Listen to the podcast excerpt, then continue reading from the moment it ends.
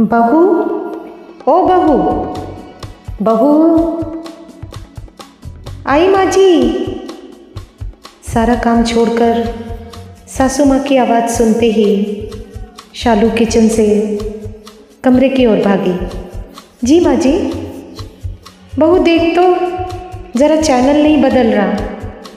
लाइए मैं देखती हूँ माँ जी ये संजय भी ना, इनको मैंने कहा था। सेल लाने के लिए।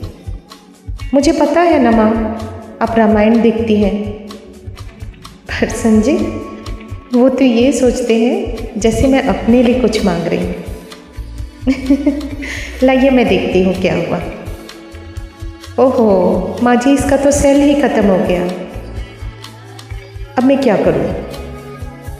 चलिए मैं खुद ही लाती हूँ। बनवारी की दुकान से। इतना कह के शालू चल देती है बनवारी की दुकान से सेल लाने। भैया, ज़रा रिमोट के दो सेल देना। अरे शालू जी, आप अभी देता हूँ, पर आपको आने की क्या ज़रूरत थी? अरे नहीं भैया, ऐसी कोई बात नहीं।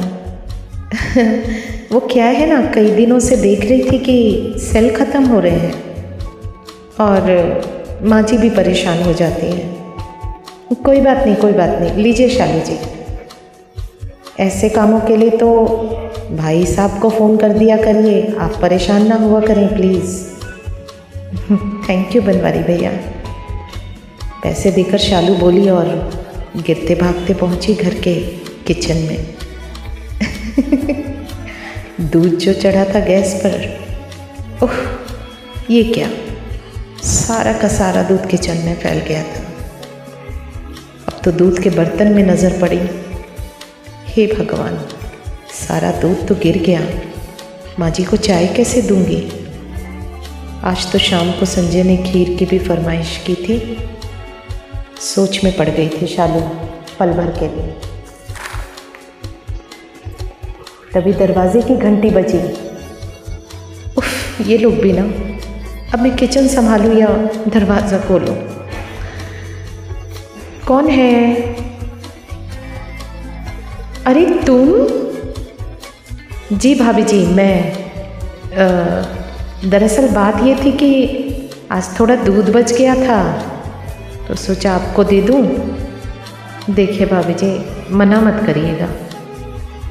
अरे ये क्या? इसको कैसे पता कि सारा दूध गिर गया है? शालू का चेहरा चमक उठा और होठों पे मुस्कान सी फैल गई। भाभी जी, आप मुस्कुरा क्यों रही हैं? कुछ बोलती क्यों नहीं? अगर आप ले लेंगी तो मेरा नुकसान नहीं होगा ना? दिवाली का समय है। बच्चे दुआ देंगे भाभी जी। मन ही मन शालू ने भगवान को धन्यवाद कहा और कल्लू की ओर देखकर बोली हाँ हाँ कल्लू, दे दो। कितना है? तीन लीटर है भाभी जी।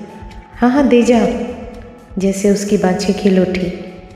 देख कल्लू, तेरे बच्चों और परिवारों की दिवाली बहुत अच्छी होनी चाहिए। और हाँ शाम को खीर भी बनाऊँगी, मुन्ना को भेज देना।